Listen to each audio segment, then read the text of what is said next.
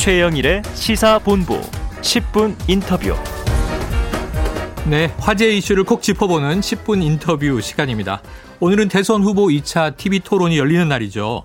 지난 토론과 좀 다르게 자유주제 토론 시간이 두배 늘었습니다. 후보 간 어떤 공세를 펴게 될지 정치권의 관심이 집중돼 있는데요. 국민의힘 토론 협상 단장인 성일종 의원과 전화로 관련 이야기 나눠보겠습니다. 성 의원님 안녕하세요. 예, 안녕하십니까. 성일종 의원입니다. 네, 자, 이제 대선까지 26일입니다. 예. 짧은 기간인데, 자, 현재 윤 후보의 지지율, 판세, 어떻게 보고 계세요? 어, 우선 지지율은 뭐 언론에서 발표되는 대로 저희가 참고 자료로 쓰고 있고요. 네. 어, 가장 중요한 것은 여러 여론 조사 기관이 있지만 그 추세선을 보는 게 굉장히 중요합니다. 네. 그런데 윤석열 후보의 추세선이 상승 추세선에 있다. 음. 한 10개 정도가 되는데 한 곳 정도만 이재명 후보가 앞서고 나머지 한 9개, 10개 정도에서는 윤석열 후보에 앞서고 또 상승되는 추세선을 저희가 볼 수 있었습니다. 네, 그래요. 흔히 우리가 리드를 잡고 있다. 이런 이제 운동 경기에서 표현을 쓰는데 자, 오늘 밤 8시 대선 후보 2차 TV 토론이 중요할 것 같습니다. 원래 8일 예정이었다가 무산됐잖아요. 예. 성 의원님이 또 토론 협상을 맡으셨기 때문에 자, 후보가 어떤 전략으로 임할지 귀띔을 좀 해 주신다면요. 글쎄 뭐 후보께서 특별한 전략을 가지고 하시겠다 이런 거는 없고요. 우선 본인이 어, 고민하셨고 또 준비하신 그대로 아주 인간적인 모습 그리고 준비된 모습을 국민들한테 또 판단할 수 있는 기회를 드리는 게 원칙이라고 늘 말씀을 하셨거든요. 그래서 네. 국민 판단에 도움이 되는 방향으로 임하시게 될 거고요. 또 국가 경영에 어떠한 사람들이 그 자질과 역량을 갖췄고 미래의 군- 어, 대한민국을 그려나가는데 어떤 그림을 내놓고 소구할 것인가 그 부분에 대해서 고민을 하실 것 같습니다. 그래서 오늘 저녁은 그 후보자들의 국가 경영 능력이나 자질 네. 역량 이런 것들이 어, 평가되지 않을까. 그런데 이번엔 특이한 것이 이제 어, 주도권 토론이 두 번이 있지 않습니까? 네, 그렇죠. 음, 그래서 어, 다른 토론보다는 비, 비교적 자기가 주도해서 나갈 수가 있기 때문에 음. 범죄 혐의자와 검사의 대결이 되지 않을까 저 개인적으로는 어. 생각을 하고 있습니다. 네. 성 의원님 개인적인 생각으로 어, 검사와 범죄 피의자의 대결이 될 가능성이 있다. 자, 대장동 문제에 대한 암시라고 이제 느껴집니다. 여러 가지가 있죠. 대장동을 비롯해서 대연동, 백현동 어. 또 어, 우리가 그 부분을 좀 눈여겨봐야 될 것 같아요. 14년도 9월에 이재명 후보께서 공금을 횡령하는 사람들은 one strike, one strike 네네네. 아웃 하겠다. 음. 그래서, 어, 공직에 있지 못하겠다 그랬는데, 지금 김혜경 씨가, 아, 그 카드 깡이라든가 여러 가지 공무원 갑질을 통해서 했었, 어, 이런 뭐 여러 가지 뭐, 어, 중국 음식을 시켜 먹거나 베트남 음식을 시켜 먹거나 여러 가지 이런 과정을 보면 본인이 얘기하셨던 그런 말에 대한 책임을 지시 져야 되지 않나 이런 생각을 가지고 있습니다. 네. 자, 어찌 보면 뭐 대장동, 백현동뿐 아니고 또 김혜경 씨 법인카드 의혹 이런 문제가 등장할 것 같습니다. 자, 지난 1차 토론도 관심이 굉장히 뜨거웠는데요. 여러 가지가 화제가 됐지만 주로 에너지 관련 용어로 RE100이라든가 뭐 EU 텍소노미라든가 윤 후보가 몰랐던 것을 빗대서 이 장학 퀴즈식 지식 대결 아니냐 이런 지적도 있었습니다. 이번엔 뭐 이런 대목은 좀 다를 걸로 보십니까? 어, 소소한 것들을 묻는 것은 토론의 격을 떨어뜨리고 국민들한테 오히려 혼란을 줄 수 있다고 생각을 해요. 네. 그래서 국가 지도자는 대한민국을 어떻게 이끌어갈 것인지에 대한 direction, 방향성이잖아요. 또 그가 갖고 있는 철학, 또 여러 가지 국가 운명과 관련될 때 대담하게 도전해야 되는 이러한 비전 같은 경우를 이제 국민들한테 알리는 시간인데 그저 지엽적인 문제 이런 걸 가지고 질의하는 것은 저는 국민들한테 판단을 오히려 흐리게 할 수 있다라고 생각을 합니다. 네, 그래요. 자, 그리고 또 최근에 윤석열 후보가 이 문재인 정부 적폐 청산에 대한 기자의 질문에 해야죠. 이렇게 이제 답해서 어제 청와대에서는 이 근거 없이 적폐로 몰았다. 강력하게 항의를 하고 사과를 요구했는데 이 내용 오늘 TV 토론의 쟁점으로 등장할까요? 예, 쟁점으로 나올 것 같습니다. 네. 그러면 어, 제가 하나 여쭤보는 것이 그럼 문재인 정부가 적폐청산했던 것들이 정치 보복이었나요? 음. 아침에 다른 토론에 나가서 여당 의원님한테 한번 여쭤봤습니다. 네네. 문재인 정부가 그럼 적폐청산을 지나간 5년 동안 했는데 그럼 정치 보복이냐? 그러니까 아니라는 거예요. 네. 그러면 적폐청산이라는 단어를 똑같이 물어본 겁니다. 음. 그러면 정치 보복이 아니라고 했으면 이 말도 아니잖아요. 네. 그런데 왜 어, 윤석열 후보한테 정치 보복을 한다고 이렇게 뒤집어 씌우는 것이지요? 전 그거에 대해서 동의할 수가 없고요. 어.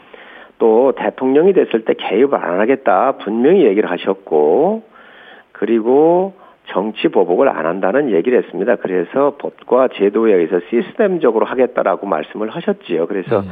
이것을 지금 현재 불리한 여론을 아, 전환시키기 위해서 너무 이걸 끌어들이는 것 같은데 또 특히 청와대에서 대통령까지 나서셔서 이 말씀을 정치 쟁점화하는 것은 선거 개입이라고 보고요. 네.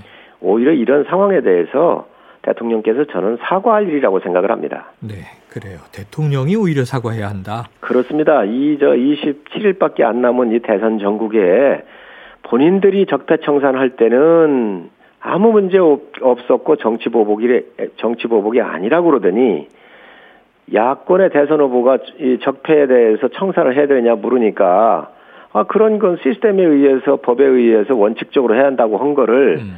정치 보복을 하겠다라고 미리 선언한 것이라고 지금 청와대 여권 전체가 들고 일어났지 않습니까? 네. 전 이거야말로 중립을 지켜야 되는 청와대가 저는 이 중립을 위반했기 때문에 사과할 일이라고 생각을 합니다. 네, 알겠습니다. 자, 윤 후보는 사과를 거부한 입장이고 대신 지금 역으로 대통령의 사과가 필요하다. 지금 이 야권은 문재인 대통령이 선거 개입하느냐, 또 여권은 여전히 이 보복 수사나 기획 수사에 암신해지는 공헌 아니냐 이런 공방인데, 자 오늘 토론 지켜보도록 하고요. 자 아까 잠깐 언급을 하셨습니다만 이재명 후보의 배우자 김혜경 씨 지난 9일 대국민 사과가 나오지 않았습니까? 예. 자, 아까 원 스트라이크 아웃제도 얘기하셨는데 좀 많이 부족했던 부분이 있다 이렇게 평가하십니까? 그렇습니다. 그러면은 지금 이제 그 사과를 하고 나니까 A 씨가 어제 또 다른 열 건을 꺼내 가지고 언론에 공개를 했잖아요. 네네. 사- 어떤 내용을 사과한 것이지요? 음, 저는 예를 들면 카드깡을 했는데 소고기를 사 먹을 당시에 이 저 이재명 후보께서 자가격리 중이었기 때문에 함께 먹은 겁니다. 그리고 또 밝혀졌지만 어그 5급 공무원 배모 씨가 30분 뒤에 사모님하고 도착을 하는데 뭐뭐 준비해 달라고 그랬잖아요. 네. 그러면 이 사실을 그 후보 부인께서 모르셨겠습니까? 전 음. 정확하게 알고 있다고 생각을 해요. 그렇기 네네. 때문에 예를 들어서 카드를 공과 사를 구분 못해서 어디 어디에서 무엇 뭐 사서 이러이런 일이 있었다. 정말 이거 미안하다라든지 네. 구체적으로 해야 와 닿는데 지금 두리뭉실하게 해가지고 넘어가겠다고 하는 것은 이 위기만 탈피하겠다는 거잖아요. 그렇기 때문에 네네. 받아들일 수 없는 것이고 또 대장동 사건이 났었을 때 이재명 후보께서 먼지 한 톨 1원이라도 받았다고 한다면 모든 공직을 사퇴하겠다고도 얘기하셨어요. 네. 이거가 이거가 저, 이 카드는 국민의 세금으로 결제를 한 겁니다. 그리고 음. 다섯 개에 관련되는 부처에서 이걸 또 다 출연해서 줬다는 거 아닙니까? 그렇기 때문에 정말 이거야말로 중하게 평가를 해야 되고 국민 판단이 있어야 한다고 생각을 합니다. 네, 알겠습니다. 이것도 오늘 또 토론의 의제가 되지 않을까 싶고요. 자, 반면에 또 윤석열 후보의 배우자 김건희 씨에 대해서는 이 도이치모터스 주가 조작에 대한 이제 추가 의혹이 보도가 돼서요. 김 씨의 비공개 계좌가 있었고 또 거기서 거래가 발생했다. 이게 지난번에 경선 과정에서 윤 후보가 공개했던 계좌와는 또 그 이후의 것이어서 추가다 이렇게 말씀을 드린 건데 윤 후보는 제가 굳이 답변할 필요가 있겠는가? 국민들은 다 알 것이다. 이렇게 이야기했는데 이렇게 좀 해소가 되리라고 보십니까? 어, 여권에서 이런 문제가 있으면 의혹 제기, 예, 제기를 한, 하겠죠. 또 한 것이고요. 네네네. 뭐, 문제가 있다고 한다면 고발을 하라 하십시오. 전 음. 그게 맞다고 봅니다. 네네.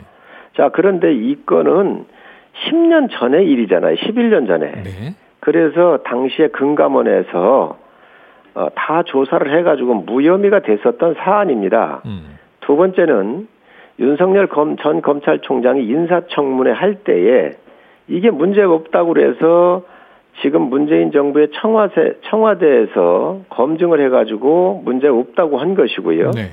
또 지금 여당의 의원들이 청문회 시에 문제 없다. 그래서 야권이 문제 제기를 했었을 때 강력하게 디펜스했던 사안입니다. 음.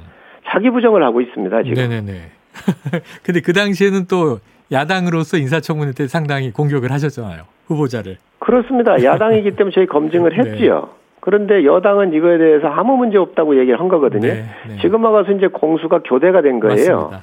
그렇기 때문에 저희는 좋다. 그럼 문제가 있으면 고발하라고 하는 것이고 또 음. 문제가 있으면 제기하라는 거지요. 근데 이것들이 다 이미 수사에서 저 조사에서 어, 무혐의로 밝혀졌고 본인들이 검증을 정말 아주 꼼꼼하게 했을 거 아닙니까? 일반 장관도 아니고 사법기관의 장이었기 음. 때문에 네.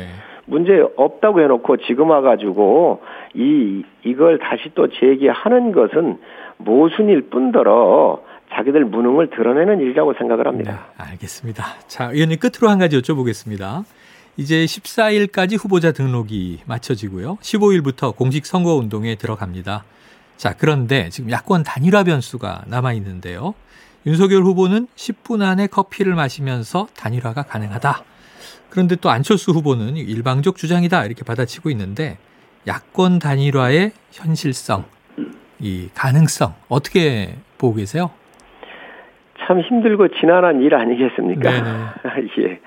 어, 우선 국민 여망이 정권 교체라고 하는 것을 정확하게 알고 계실 거라고 보여지고요. 음, 실질적으로 여론조사로 하기에는 여러 절차나 시간적인 것은 좀 불가능해 보입니다. 네. 그러면 두 후보가 국민 여망이 무언지를 정확하게 알기만 한다면 대의를 위해서 저는 뭐 10분이 아니라 정말 2, 3분 안에도 합시다 하면 할 수 있는 거라고 생각을 하고 네. 이것은 두 후보 간의 결단 사항으로밖에 아. 풀 수가 없겠다는 판단을 하고 있습니다. 예, 후보 간의 결단, 단판 방식으로 풀어야 한다. 자, 이준석 대표 오늘 아침에 이 야합이 없다면 단일화 마다할 필요 없다. 이런 발언을 했는데 이건 이- 이준석 대표의 좀 입장 변화로 보여서 기류가 좀 단일화로 가닥을 잡은 건가요? 어, 이준석 대표는 단일화를 반대한 적이 없습니다. 네. 원칙적으로 해야 한다는 생각을 늘 가지고 있었고요. 그러나 음. 조건이 있거나 국민들께서 불편해하는 것 그러한 단일화는 안 된다. 그러니 모든 것을 아주 클린한 상태에서 조건 없이 네. 이걸 수용하는 게 맞다라고 하는 입장을 늘 견지해 왔었습니다. 예, 입장 변화는 아니다. 알겠습니다. 의원님 오늘 말씀 여기까지 듣겠습니다. 고맙습니다. 네, 감사합니다. 예, 지금까지 국민의힘 토론 협상 단장 성일종 의원과 이야기 나눴습니다.